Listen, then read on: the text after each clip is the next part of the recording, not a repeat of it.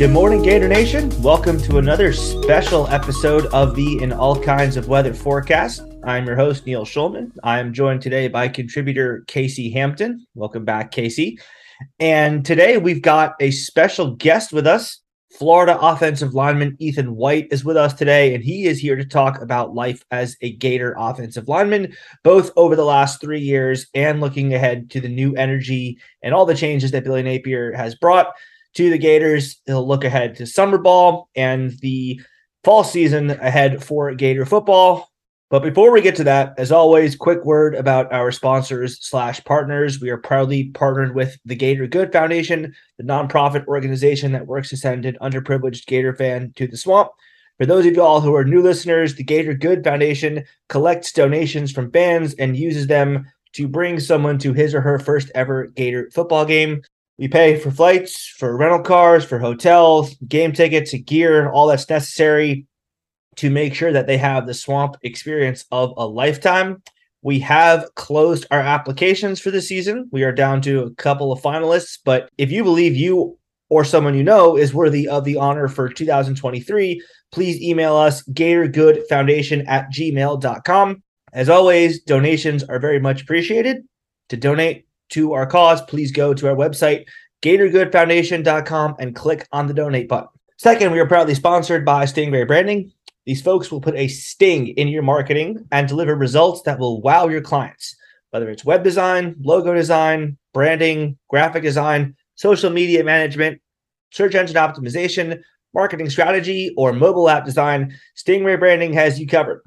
If you or someone you know needs professional help in any of the above, three great reasons why you should choose Stingray Branding.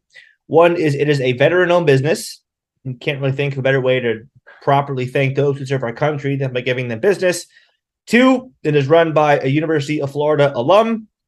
And three, I can personally vouch for them as they just created my new logo. They also created the new Gator Collective site, and they've got more Gator related stuff on the horizon. So, yes, they do great work, but they do great work and they're owned by a UF alum who also happens to be a US veteran who I can personally vouch for because they did amazing work for the In All Kinds of Weather brand, as well as the Gator Good brand. They built their website too, and the Gator Collective site. So be sure to check out stingraybranding.com to check out their services and rates.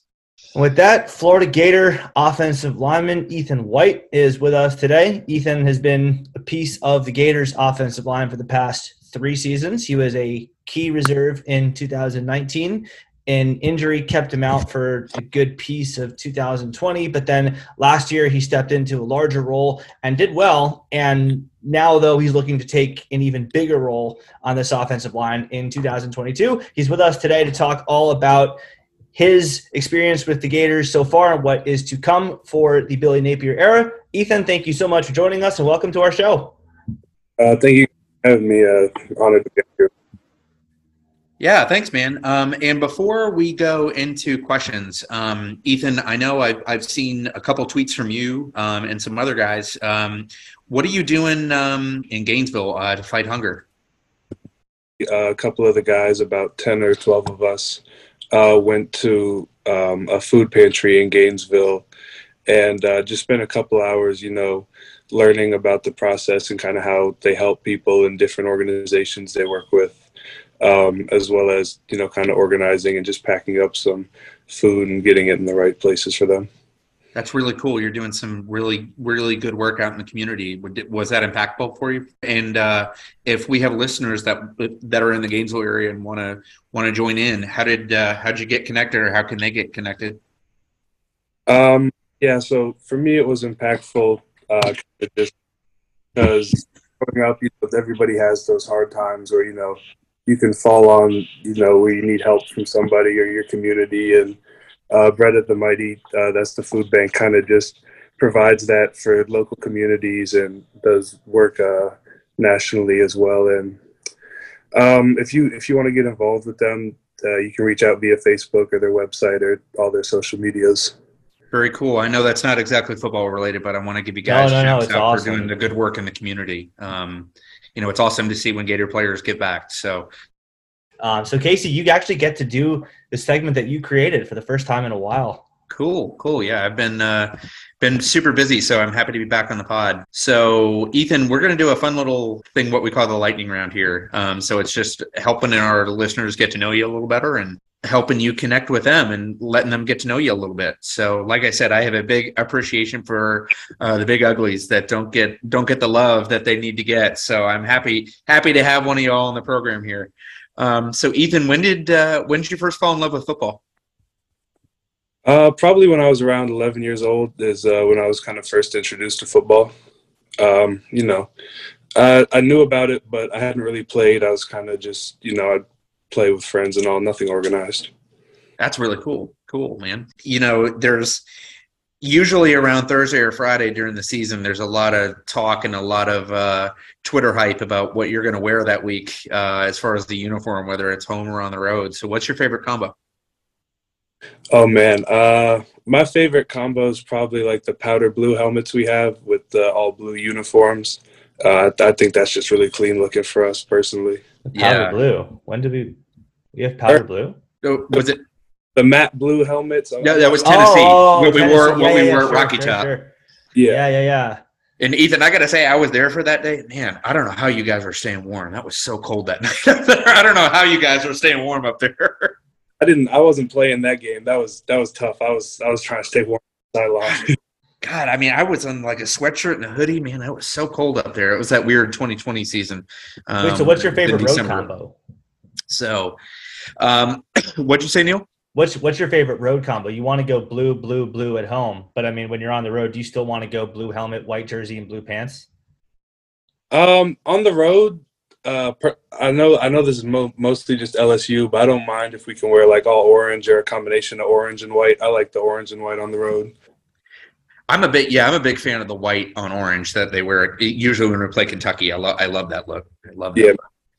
Um, so, what game was your favorite atmosphere to have played at the Swamp, and what was your favorite atmosphere to have played outside the Swamp? Um, my favorite atmosphere I didn't play, but would probably have been my freshman year versus Auburn when uh, P. touchdown. I mean that that's the craziest, wildest, loudest game I've ever experienced anywhere. That was as, just as as as uh, Mick would say, the swamp was indeed in the insane asylum that day. Yeah. so what's your uh, what's your favorite road environment that you played on? Um, not my favorite, uh, just for you know football reasons, but probably the craziest is LSU at night also my freshman year when we played uh, Joe Burrow and that team. That was, that was crazy. That's crazy. And uh, you know, I have to ask, what's your least favorite stadium that you visited in the SEC or outside the SEC? Oh, Vanderbilt for sure. See, it's always like you know when we talk to players, it's either Vandy or Missouri. It's it's it's it's one or the other. But Missouri was a dump when I went up there a few years ago. But I think one person said FSU. That was the that was the only third answer we've gotten. It's usually Missouri or Vanderbilt. And yeah, I think it's one person yeah. say FSU. I've actually FSU yet because how the way the my years have just been that we were we were at home and then COVID and then it just hasn't. And they came home, yeah. So this would be your first trip up to uh, the Erector set in Tallahassee. Yep, I can't wait. Go give them an L on their home turf. Ah, that's, Love it. I was there in 2018 when that happened, man. I was right next to Chauncey when he was holding the little head. It was awesome. It was great. And we denied him. Uh, it was great. The Gator section kept going, no bowl. It was great. it was wonderful. So uh, I think Neil's got some questions about uh, your your recruitment process. Yeah. Uh, before before we go too deep into the recruitment process, though, let's let's start with um, one more current question, and that's what has been your best memory as a Gator so far? You said the craziest atmosphere was Auburn for that game, but I mean, either on or off the field, what has been your best personal moment as a student athlete of the University of Florida? Um, I probably kind of have two that are tied. My first, my first fo- college football game ever, uh, that playing against Miami versus uh, down in Orlando was was pretty wild just because you know you're at Florida playing Miami at neutral site first game ever week zero like that was just a crazy experience for me being a part of a team that only game on TV and then uh, probably my favorite would be my first game uh, actually getting some playing time at UF at uh, UT Martin I think it was my freshman year getting to run out there and know at some point I'm going to get get to be in the game. That's kind of just you know the nerves build up until you finally get in. That's awesome. Yeah, I mean, I've I've always I've always figured that like in a game that you know you're going to play in versus a game you not you're, you know you're not going to play in, at least when you run out of the tunnel, at least for 15 20 seconds that all kind of goes away and it's the same. Is that is that true? Yeah, for sure. Uh, for me personally, from the time we're standing out the tunnel to the kickoff, I kind of just zone out. I'm kind of just uh, getting in my headspace, kind of not focused on what's going on. Gotcha. Gotcha. Okay, so recruiting is obviously the big buzz topic right now. We're talking about a big boom on the recruiting trail right now for Florida, having just gotten Jakeem Jackson, Aidan Mizell, Jordan Castell, and then Andy Jean all in the span of one weekend. And of course, you were at one point a Gator recruit. You were looking around, you were doing the whole process. So it was different because Florida had a different staff, um, different time before COVID. Things were a little bit different. Uh, but but talk a little bit about your your journey as a recruit. Um, I mean, when you first started getting noticed, how you first started getting noticed by Florida, what made you choose Florida, and, and all that kind of stuff. Just take us through your recruiting process, if you wouldn't mind.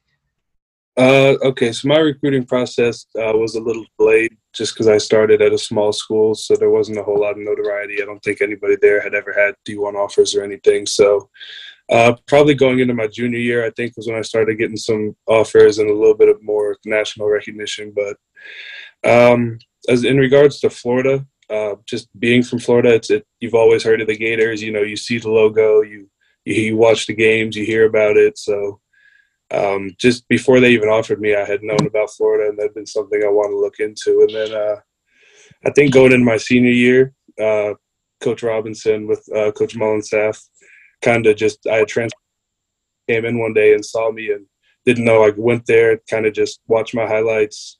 I'm sure he called Coach Mullen and offered me that day, and then um, after taking a visit and kind of just being around the campus, seeing Hawkins Center, the indoor, and kind of just all UF had to offer, in addition to you know being close to home and you know representing the state of Florida, kind of just seemed like the right decision for me. So, how much of of it seeming the right decision to you was was you taking the initiative to say, "Yeah, I really like this place," versus the staff reaching out to you and saying, "We really want you"? Was it 50-50? Was it more one or the other? Or how would you sort of balance that? Um, it was probably about 50-50 because uh, one thing I'll say with Coach and staff is that part of the reason I came here was how straightforward they were with me. You know, it wasn't like coaches will kind of put it and rainbows and all that, but they told me how it was, what would happen when I got here. So personally, just kind of experiencing that difference in other recruiting strategies is kind of what helped. Gotcha. Yeah, I mean, straightforward does work if you know you, you know that they can back it up. And Mullen did have a nice uh, track record of developing some strong offenses, and I'm sure that that played a part in it as well. Um, so you come to Florida, you sign. Things at first for the team go very well. The offensive line is is pretty good in 2019. You get some playing time. The Gators as a team are doing very well. It didn't obviously start out so great. Uh, I mean, you, you, won the Miami game, but then Felipe Franks goes down. There's a big mystery there. Kyle Trask comes in. That's a great story, but there's a bit of an unknown there. And then things start sort of taking off in Florida, starts winning a lot of games. They wind up getting themselves in the top 10. Georgia and LSU do beat us, but overall, by any objective measure, a very good season. Florida wins the Orange Bowl, finished ranked in the top 10 again. Um, and then 2020, a different sort of story uh, for you as you had an injury that you had to deal with. COVID made made all kinds of things weird, but you beat Georgia. You go to the SEC title game, you nearly win it, and you go to, another New Year's Six bowl. So.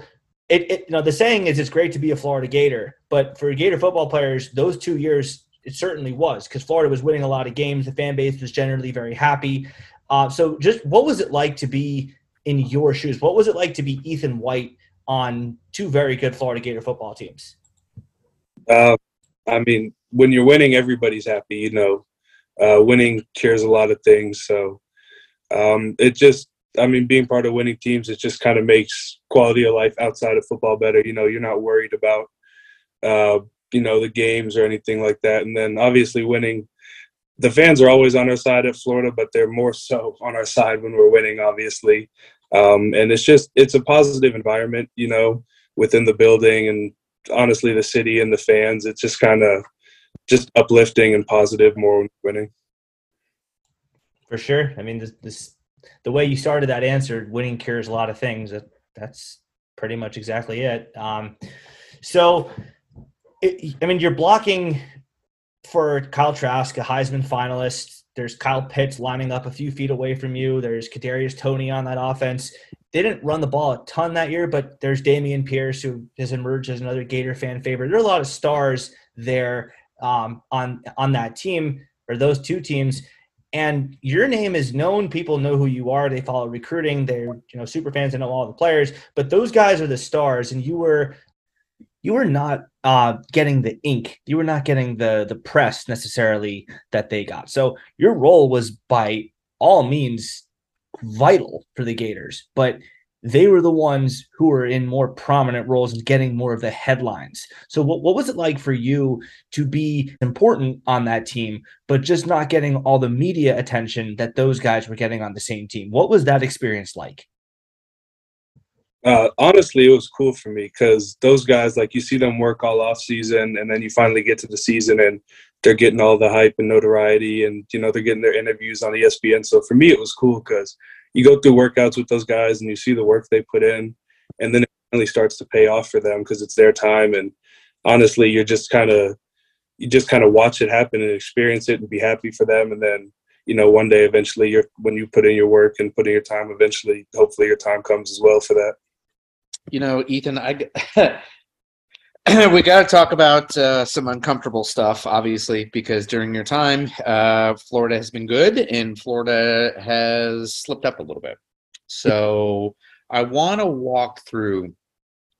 2020 was obviously a hell of a season for for Florida. Um, you know, going to A and M and you know coming so close to you know beating them up there, and you know things were things were good um, that season. But walk me through if you can, what was going through your own mind the night we played LSU, because that is for a lot of Florida fans, that's where the wheels started kind of coming off the bus. And I want to ask a player, did you all feel that then? Was that, you know, a surprise? Was that dejecting? You know, what, uh, what did that feel like? You, you know, what, walk me through that night.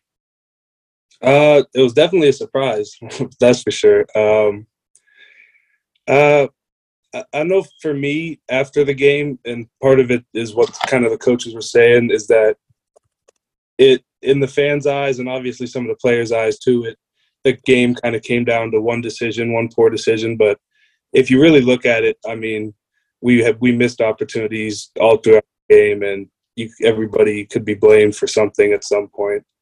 But yeah, after that game, I don't know. It it, it just it, it was so unexpected that everybody was just kind of kind of surprised, uh, kind of like stunned for for maybe a day or two afterwards. And obviously, our hopes were still you know beat Alabama, have a shot at the playoffs. But it it definitely felt just just kind of off because that that wasn't supposed to happen. You know, we were supposed to handle business, go to Alabama, play them, and then kind of go from there. So, walk me through the 2021 season because obviously that started off. it started off, at least as a fan, it was like, hmm, okay, what's what's what's what's what's really going on here, right? And you know, we play USF in a I don't know how you would how would you describe that USF game? It was a it was uh it was a little weird, I thought. Yeah, it felt weird during the game. It just it kind of felt like we weren't in our rhythm yet. Yep. Yep. And then, you know, we play Alabama and one of the, you know, greater games I've seen in the swamp. Obviously we wanted the outcome to be different, but you know, y'all played y'all played your asses off that day. Mm-hmm. So walk me through what happens. You know, we come home you know, we're home the next week, we play Tennessee, Neil and I are there. Walk me through the what happened um, the rest of that season that ultimately led to Coach Mullen uh, being dismissed. And you know, just walk me through kind of what your emotions were and what where the team was, um, and kind of what was going on then. You know, because fans, Ethan, you know, people talk on Twitter, right? You know, you have these armchair coaches and you've got these insider heat, you know, sort of people, right? But from your perspective, what uh, what was going on? Um, so for me, I can really speak to about the halfway point of the season because uh, then I kind of had an ankle injury and missed a few games. But I'd say up until LSU and when I got injured, everything everything was normal. You know, we lost to Kentucky. That was a, you know, that one hurt. That's not supposed to happen at Florida. But uh, we rebounded, come back, ready for the next game, and then um, I, it, it was kind of a, a, sum of a bunch of different things. You know, um, injuries can play a part in it. Having certain guys just not, you know, whether they can't play or they're not playing hundred um, percent. I'm not sure really because I don't, you know, guys, you know, it's not that you don't want to go out there and play your all and it doesn't matter what the coaches say, you know, you're going to give it your all and all that. But I think guys near the end of the season, they just kind of were worn out uh, mentally and physically. Um, and it the season kind of just took a, a toll on probably players and coaches alike. Well, it is worth pointing out that there was enough in the tank to get that rivalry game. Done. I was going to say, you know, that how was... did it feel to end? It, how did it feel to end? You know, I and Ethan, I appreciate that answer. You know, not uh, not telling you to throw anybody under the bus or anything. It's just, you know, we don't hear from players that often, you know, as to what it was really like for you and what the struggles were for you to go through that. Because we as fans can talk about, oh, it sucks to watch this or it sucks to this, sucks to that, but it's got to suck to be a player in the locker room, right? You know, walking off the field and you know you i don't know if you read twitter or if you read facebook and what people are saying it's got to be hard right so i want to end that section on a positive note you know i wasn't there but I, I will was. tell you, this was one of the most entertaining Florida Florida State game. I love the chippiness, you know, that there was a pregame fight, you know, people were pushing each other over the field. And of course, I mean, Dameon Pierce, you know, with that wild man look when his helmet came off and he like drug those those Florida State defenders into the end zone, man. I mean that that was incredible. So you know, I am selfish in this, Neil. So sorry, I got to ask, what was it like to be on the sidelines with that emotion and and you know beat, beating them without a head coach when their coach is in his second or third year up there in Tallahassee. Tell us, tell us what it was like that day. And I'm just going to tack one quick thing onto that. On top of that, what was it like to send off the seniors like Pierce yeah. and Carter with a dub? Yeah, honestly, going into the game, that's kind of that's kind of what everybody was playing for. Like, uh, we don't have a coach. We're having a bad year. They're having a bad year. We we can do two things. We can send out the seniors the right way, and we can still we can still have dominance over FSU. We can say we beat them. We can, uh, you know, have our shit talk in the rivalry. So going into that game, it was really just, you know, no coach doesn't matter. Represent Florida. Got to beat FSU. Send the seniors outright. They've been here working hard for four years. They deserve it. Uh, just kind of lay everything on the line. I had nothing, really nothing to lose at that point. What did you personally do when uh, the whiff happened? When their puncher missed the ball on the tee? I don't know happened because I, I thought the wind or something might have like tipped it over. I don't I don't know what happened. That was so you, you didn't even see what happened. yeah, I wasn't. I, I just was kind of happened because well, I, I didn't I I didn't understand what happened either until they put it in slow motion. And Ethan, I have to tell you, that was a good five to seven minutes of just belly laughter. Like five, it just didn't like stop. It. it. was it was awesome. So you know, as a as a fan, if nobody has said thank you for that dub, you know, even though if you weren't playing, you know, you need to you need to thank the team because everybody uh, everybody appreciated that. That we're, we're not just going to walk past that segment and not, and not mention the fact that you said that the interval of time in which you laughed was five to seven minutes. Oh, I mean, it was like five to seven straight minutes. And my uh, my stepmother went to Florida State, and she was just sitting there with her arms crossed, which just made me laugh even harder. So it was it was great. And I so, gotta say, you, know, take it, it away. It, it, I mean, both teams are five and six coming into that game, but in the stands, it felt like Florida FSU. It was my first ever Florida FSU game, but it felt like Florida FSU should be. I mean, there were there, there were there were mocking war chants or uh, fan, you know Gator fans were doing that on their way out. There there was another Seminole head. It was a lot smaller than the one that, that Chauncey had. It was like the size of a tennis ball, but someone had one and it was like waving it around. It was it was great. It was just it was great. Anyway, uh, we beat FSU. That's great. Send the seniors off right with a win in the swamp. Um, but as, as, we talked about, Mullen did get fired. The new staff was coming in. So let, let's go back to, I guess, the beginning of the, the Billy Napier era. So, how did you first find out that he was your new coach? First of all, um, how did you first meet him, and what was your first impression of him when you did meet him?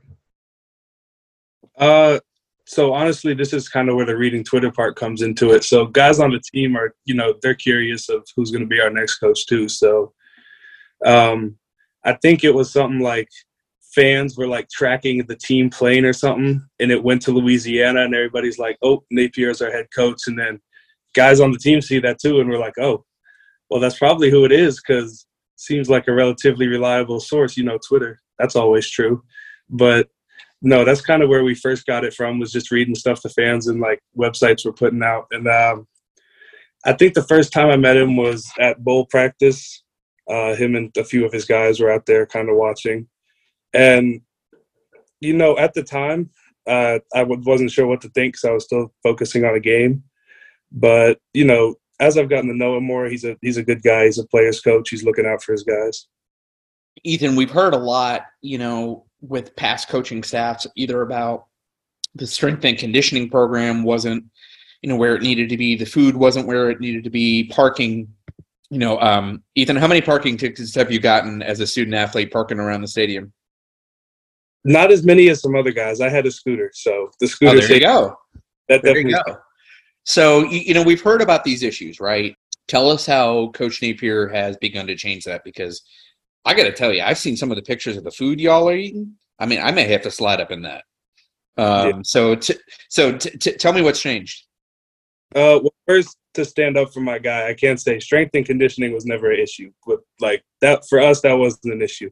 But for sure, the parking and the food, like Coach Napier coming in, I, I think he uh, kind of wanted to send a, a message to the team of we're working to you know work with you guys to improve the experience and fixing the food right away and continuing to work on that with uh, throughout the summer. And the parking being fixed almost right away was uh, just a good way to kind of set the team's morale in the right direction with the new coaching staff coming in. Because obviously you know you're wary. You've never met these people before. You don't know you know what they believe how they think. So coming in and kind of starting off positive was was a good way I don't. I don't think Casey meant that strength and conditioning was an issue. I mean, he and I have both said many, many times on the show before that Nick Savage was the MVP. Oh, 100 percent. I, I, I meant like the seniors that may have played under Coach McElwain, right? You know, the fifth year seniors that that was a big problem under that that sort of program. But um, no, I'm a huge fan of Coach Savage, and you know he uh, he's a big fan of our podcast. So I wish him only the best over there in Oxford. But but I mean, the, the, the larger issue though is that there's a lot that has changed under Napier. There's a new energy. I mean, obviously there are new people involved. Um, I, I, I, mean, you can tell me what you think of this. I, I think it's fair to say that Florida has has traded one elite strength coach in, in Nick Savage for another elite strength coach in Mark Hocke. Is that is that fair to say? Yeah, and it, it's just a different way of doing things too. Uh, you know, it there's there's multiple ways it's going to skin a cat. Obviously, go from kind of powerlifting based workouts to more Olympic weight uh, based workouts, and they all have their benefits and their you know their negatives as well. But yeah, Coach Hocke's definitely great as well. And uh, Ethan, tell me about uh, this new football facility. Um, you know, we've seen a lot of pictures of it, but uh, what have you heard about it? What are you most looking forward to as part of that facility? Um, it looks good. You know, from seeing uh, you can kind of see in the weight room part of it from the indoor. So during OTAs, you kind of see the progress, and it's cool. Uh, you know, the weight room, from what I can see, looks almost ready. And uh, the thing I'm looking forward to the most is probably the sauna and the steam room, just because that's going to be nice to kind of go in that in the cold tub and get a little treatment that way. Nice, nice. So it's going to have that. Can we, can we just make sure, though, before we go any further, when we're talking about pools, can we just make sure that we don't have any more people try to do belly flops or cannonballs into like two feet deep pools? Yeah, that. uh, yeah, he I think I'm, I heard he got a talking to about that, so that that shouldn't be an issue anymore. I mean, I love the guy. Like, I I love his name. I love the highlight tape. Obviously, you know, on air is different than you know mm-hmm. kicking against you know, real pressure situations with guys rushing you. But I mean, I, am a fan of him, but I want him to stay healthy. So I want him to actually do what he came to Florida to do. So let's just. uh if you if you can if you can be the big brother uh, figure there, just make sure he doesn't do anything like that again. Um, but that but that that's good that, that he got talking to. I, I hope that is something that, that he puts in the past. So Ethan, do you know when that is scheduled to uh, to open? And, and, do you think that'll be like a good tool for recruitment? Like, it, take yourself back to when you were recruited at Florida. Do you think that that would have made that choice even easier, or you think that's going to help recruits? Um, I think it'll help for for recruiting. Uh, obviously, with NIL and all that stuff now, who I didn't have that, so I don't know what these kids are going after nowadays. I can say from a player's perspective, guys on the team are certainly excited to have it. It's it's uh it's easier to spend more time at the facility and take care of your body when it's all brand new and shiny and you're all excited about it. So that's that's for sure one thing. While we're talking about recruiting, some of the people who do the recruiting obviously are the position coaches, and you are in a unique position because you've got two of them. So tell me about what each of them bring, uh, Rob Sale and Darnell Stapleton, what each of them has done specifically to help you, and how you think it, it benefits the Florida Gators to have two coaches on the offensive line. Um, I think well with Coach Sale, the I'd say the biggest difference is uh, kind of the philosophy difference between him and the previous staff. Um, for me personally, I just I think it's the more you know, the better. So knowing two different styles of offense and two different schemes uh, kind of helps ready for whatever a defense throws at you.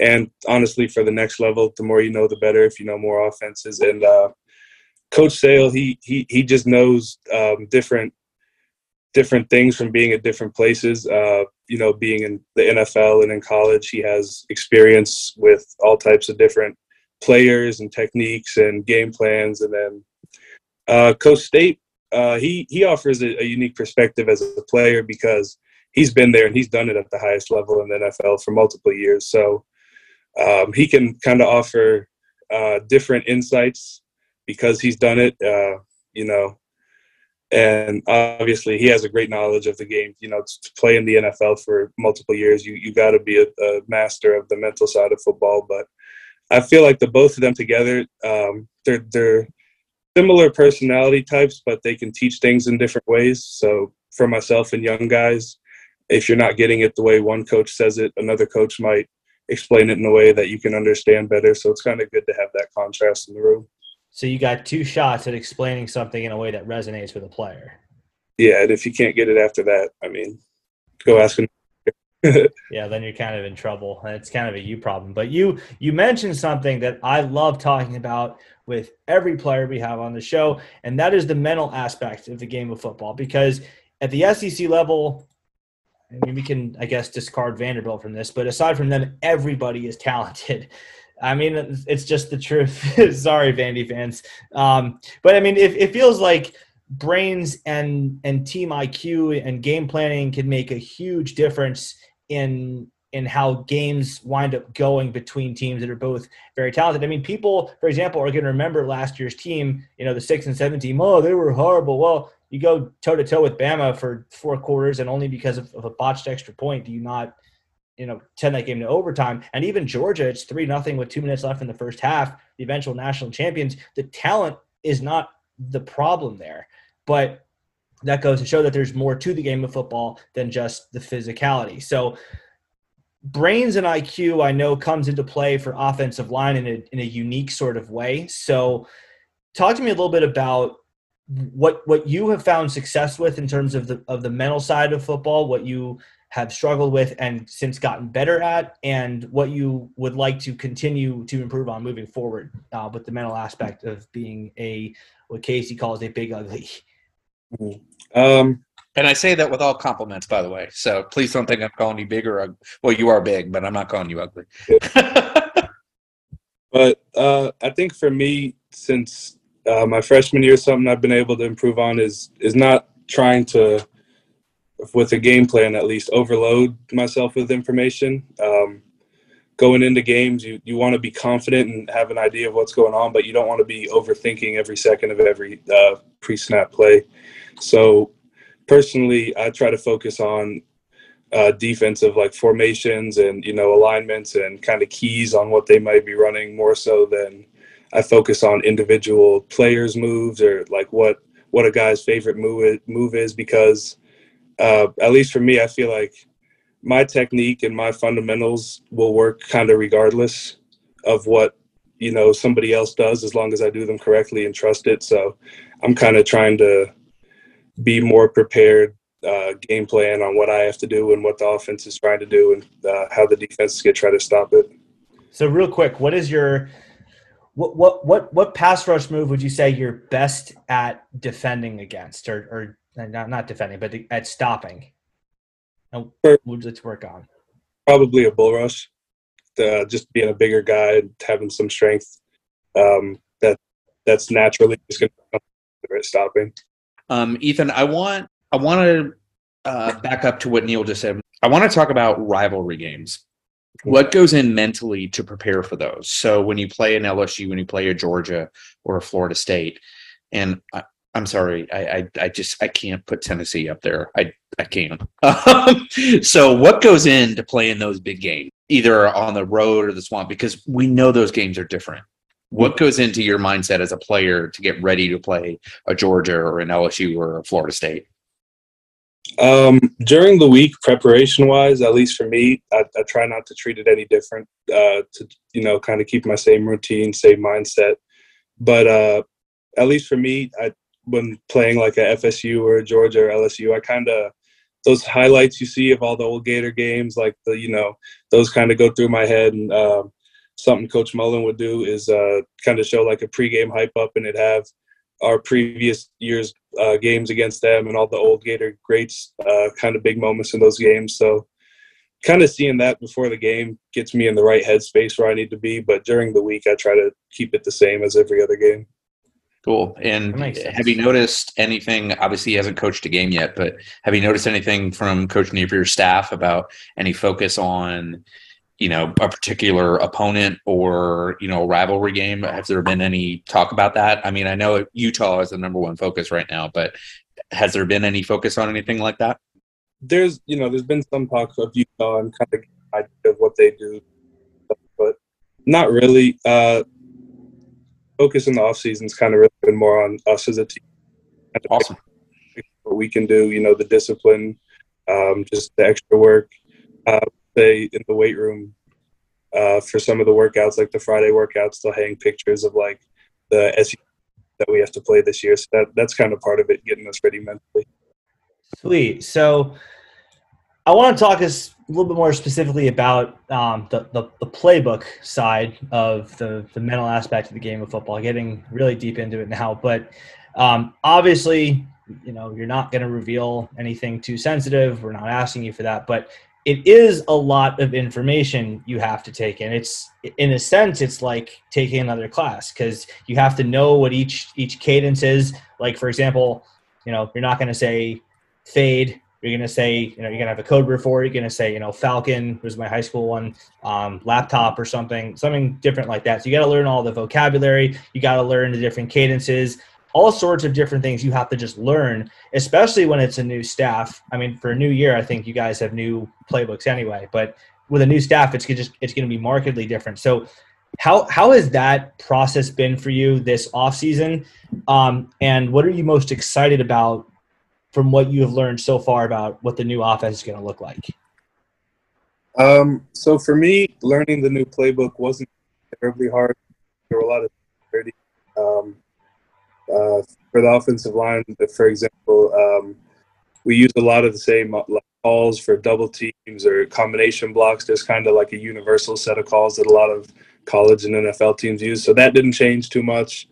And when it comes to plays, I mean, there's many plays you can run. You can run your gap schemes, your zone schemes. It's really just kind of learning the different names and associating, you know, what a tag word or something means if there's a motion or somebody's coming across the formation. But uh, having played for a couple years, it's it's really more the word association of what play means what than the learning a new play because football is football at the end of the day. So, aside from having to learn a new playbook, what would you say the most time consuming mental piece of the game of football is, at least for you? For me, mentally, the most time in the off season uh, is probably self scouting myself from the previous year, kind of going back and watching the games, seeing what techniques worked well for me and what uh, I might need to not use anymore, what you know defensive linemen can key on me that I use too much that might be I'm giving something away or what what they do to beat me that I can work on. Uh, and then obviously watching NFL film, you, you, know you watch those guys; they're the best of the best, obviously. So you get new techniques or new ideas from them. So the last sort of um, mental question I've got has to do kind of with that. Um, I mean, the, the, saying is you either win or you learn, you don't lose. So, mm-hmm. you know, you learn from your failures or you succeed, and that's great. Um, but what would you say your your biggest your biggest um, you know real in-game lesson has been like what would you say that that the biggest moment of teaching has been for you that you can make yourself a better offensive lineman because this happened was um probably no two plays are the same. So you can run a play in the first quarter and it looks like the same look and you think the same thing's going to happen as in the fourth quarter and it's completely different. And if you kind of get not complacent but if you get comfortable within a game and you and you think you know what a defense or what a guy across from you is doing they can be setting something up for the fourth quarter of the entire game and use it. And if if you're not on your toes and kind of ready for anything at all times that you know it can get you so i want to talk about um, you know, your history um, at Florida. You blocked for Kyle Trask. Obviously, he um, Heisman Trophy um, finalist, and you blocked for Emory Jones, um, a great athlete um, that you know. Obviously, um, we wish him best at the at Arizona State where he transferred to, but. You blocked for Anthony Richardson too. You know, these are three very, very different kind of quarterbacks. You know, Kyle could throw, but his running um, ability was lesser than Emory. But Emory's running ability was better than his throwing ability, and Anthony Richardson can do both effectively. Mm-hmm. So why don't I want to hear a little bit more from you on what it's like, what it's been like to block for all three of those um, players, and coming up into the season blocking for um, Anthony Richardson. Um. Well, Kyle's obviously the one that stands out from the other two the most, just because he you knew where Kyle was going to be in the pocket. Like if he if he had to take off running, it's probably not a good thing. Uh, so so with him, you know, it's kind of hold your blocks because if if he has time, something will be open. He'll find somebody. Um, with Anthony and Emory, you know, obviously they're crazy athletic and can throw the ball.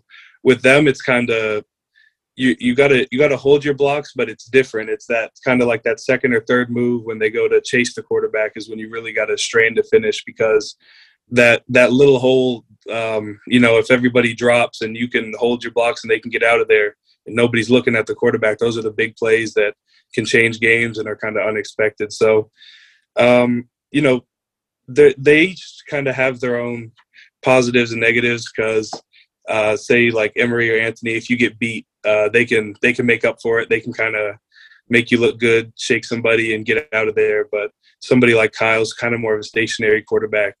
Uh, say if you get beat right away, it's kind of it's kind of a done deal. So speaking of Anthony Richardson, he's gotten a lot of buzz this offseason, I think for for fair reasons.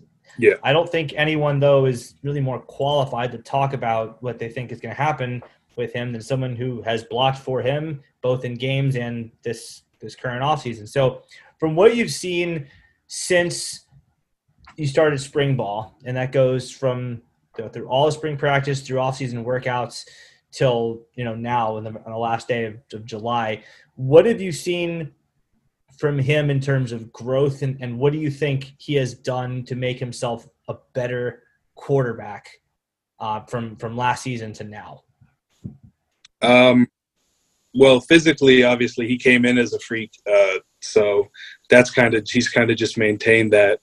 And from from what I've seen in spring, I think he's really taken the next step mentally. uh, when it comes to protections, you know, IDing the Mike, you know, kind of protecting himself, sliding it left or right. Um, he, he, he understands that better and isn't reliant on, you know, the offensive line. He can do whatever he needs to do. And we're all confident that he's putting us in the right positions. But um, I think what he what he's done outside of football as a leader and kind of accepting his role as a guy who really hasn't played much, but as somebody that everybody on the team and the fan base looks to to kind of lead the Gators this year. Um, that's been impressive how he's kind of taken that next step as a leader. So, okay, I want to ask you about the offensive line. How would you say the line has grown and improved from 2021 to 2022? Um, and what do you think fans can expect to see differently? Um, because you look at a lot of these, um, you know, pre-season things, and Pat Dooley actually had an article about how the offensive line is going to be a strength for Florida this year. Do you agree with that? And what can fans uh, see in the future? Yeah, I, I definitely think the offensive line will be a strength. We've got seven guys who have had some legit time in you know in SEC games and other games.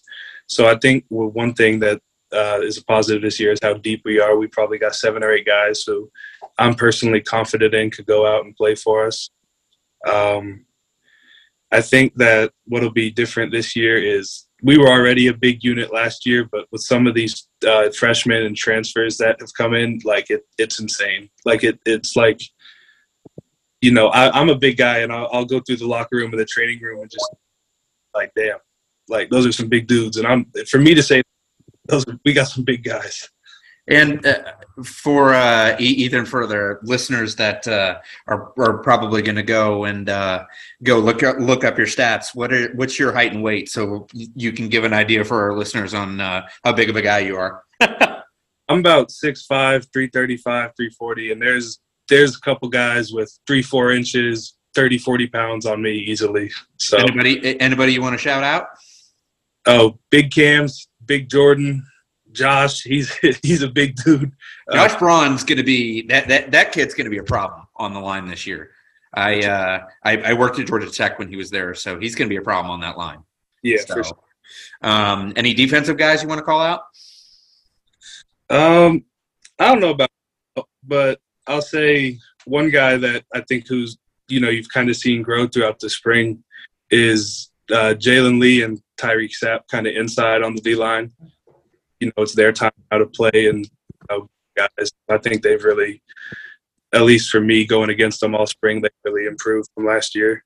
Yeah, and I, I have to say, just I was in the stands at that Tennessee game, Gervon Dexter is one of the biggest human beings I have ever been around. I mean, like he almost came up. I was in the stands and he almost came up to me in the stands. I'm like, that is a large human being right there. That was two years ago too. He's I know, I know. so I'm looking forward to seeing what uh, what he's going to look like um, this this season. So yeah, but I mean that's that's uh, I mean same same question I guess, but this time now for the defense. So before we get to our, our big finale of the show, I got to ask you. Um, I mean, the defense last year was, you know, it was what it was. That that's that's the motto of our show. We we keep it respectful, but we keep it real. Um, I mean, they stepped up in some moments for sure, but I mean, the, the, tape was the tape and the stats were the stats. But there is a new energy now. There's a new DC and Pat Toney. There's a new scheme. There there just seems to be a new vibe with those guys, at, at least from you know what how they're acting. Um, and how, how they seem to be you know carrying themselves the new bit of confidence that they didn't didn't really seem to have uh, beyond the first couple of games of last season. So you go up against them in practice every day. So what would you say the biggest difference that you've noticed with this defense is?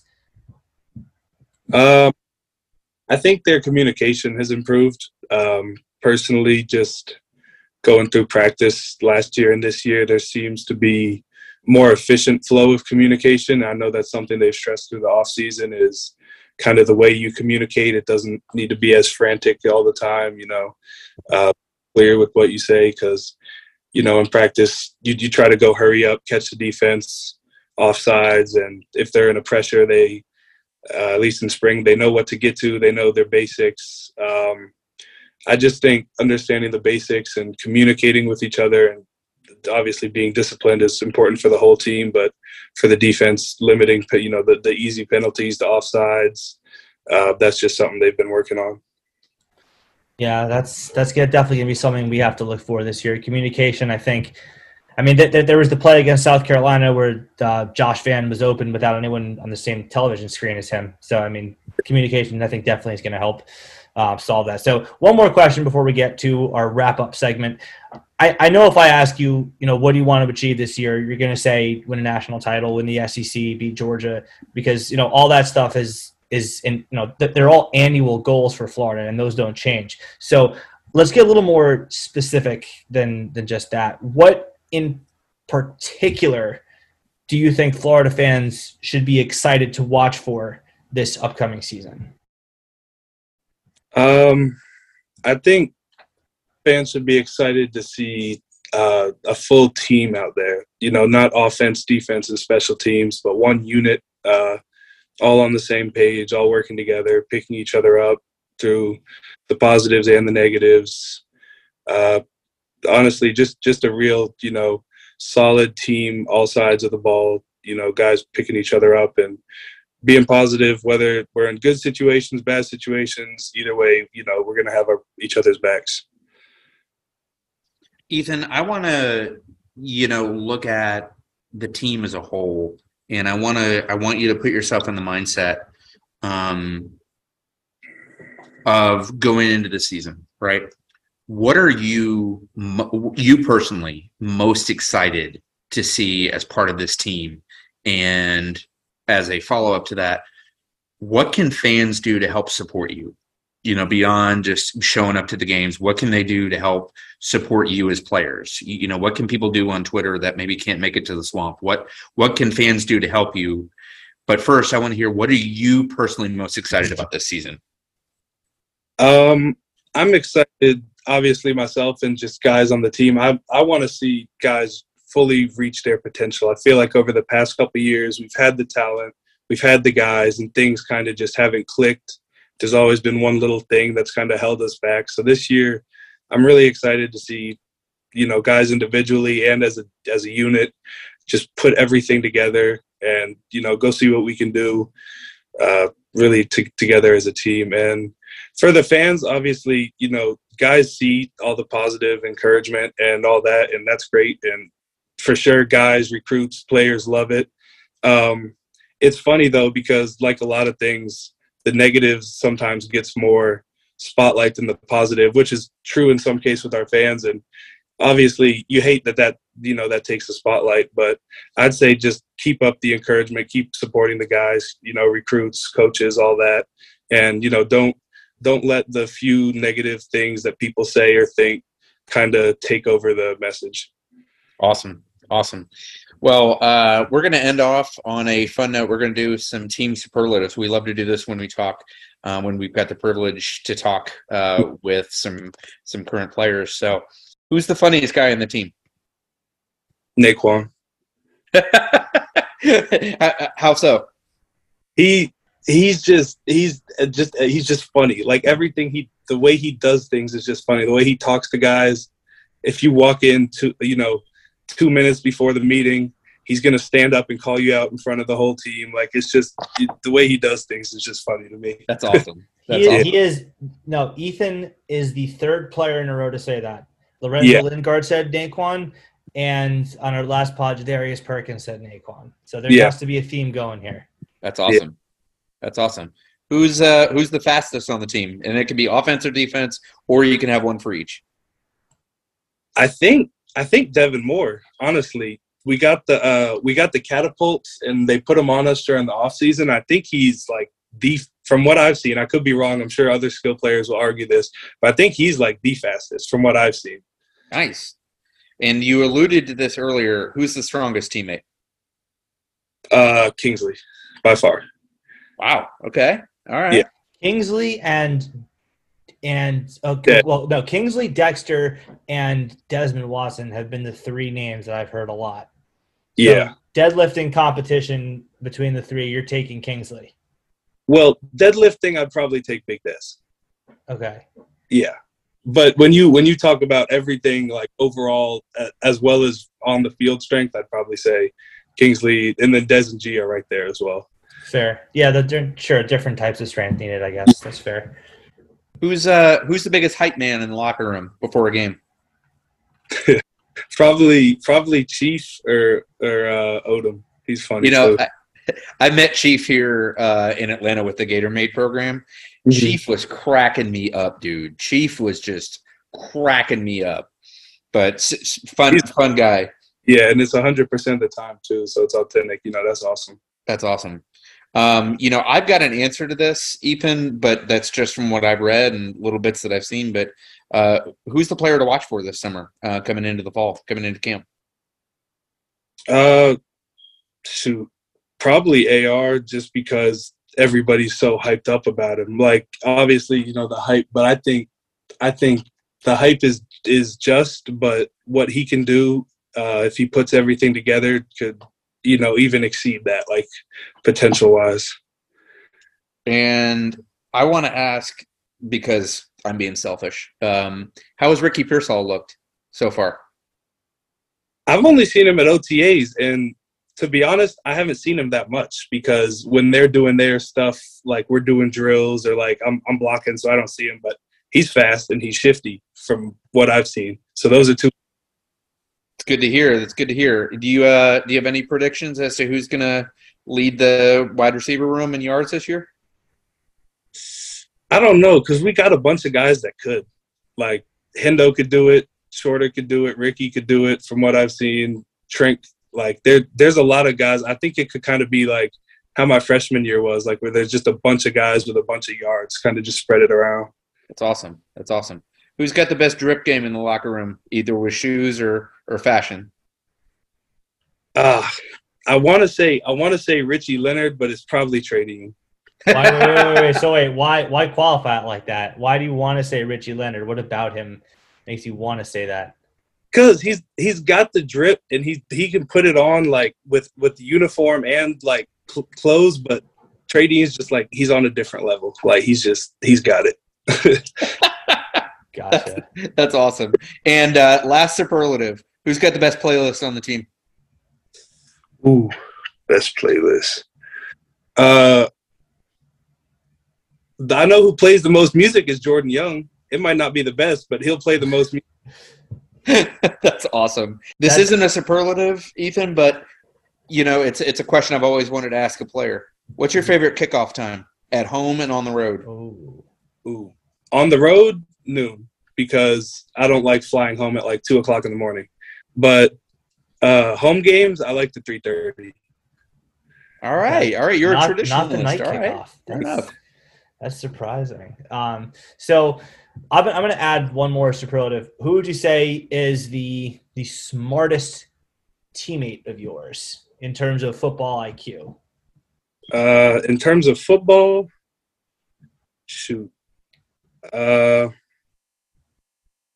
it, it honestly might Michael Tarquin's up there. He like he the amount of time he puts in to the playbook and the game plan and just overall studying like the game. He he's up there as probably one of the most knowledgeable guys. Obviously, he doesn't know what the quarterback's doing or stuff like that, but you know, for his position and just the overall knowledge of the game, he's up there. And who are you going to who are you going to to look at their notes for a test the next day? Oh, yeah, Mike. I love it. Uh, well, actually, I do have to ask one more question because it's the reason you're here, uh, in part. There is a third party entity that I think everybody knows about called Gator Collective that mm-hmm. is definitely making waves these days because they are, well, first, they have a new site. Shout out Stingray Branding for that. Um, but they're making waves because they are they, they are the first NIL entity that helps create these NIL deals for student athletes and they're I mean, I think they just eclipsed 100 student athletes that they represent across eight different sports. So tell, tell me what the collective has meant to you and, and how you think it's helping make a difference for athletes across the University of Florida.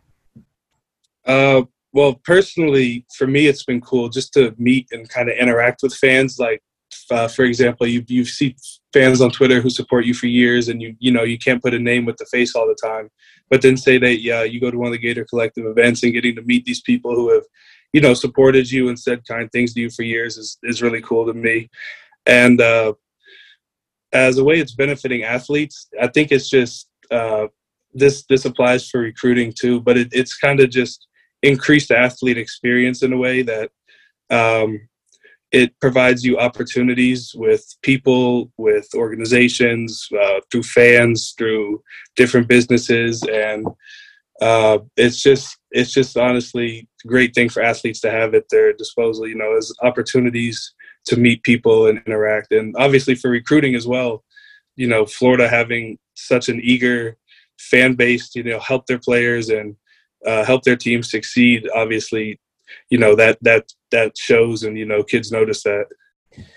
It's definitely making a difference um, these days in the world of college athletics. I'm glad it's it's having a, a positive impact on you as well as athletes everywhere. Um, ethan it, has been a pleasure. It's been a joy to have you on the show. Um, definitely appreciative of you sharing your insight and, and what it's like to be on a Gator football team that's undergoing such a transition as as the one we're going through between you know Mullen and and Napier. We look forward to seeing you in the swamp and uh, can't wait to see the swamp come alive the way only the swamp can.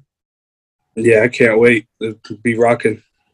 So yeah, anything you uh, anything you want to say to the fans or anything you want to say to our listeners? Man, pack the swamp for Utah. We gotta we gotta start the season off the right way. oh yeah, I'll be there. Well, hey, Ethan, thanks so much for coming on and uh, go Gators, man. Thank you guys for having me on. I appreciate it. Go Gators. Yeah, we really appreciate your time, man. Thank you so much and uh, best of luck to you. And we'll see you in about a month. All right. Thank you. Thanks, Ethan.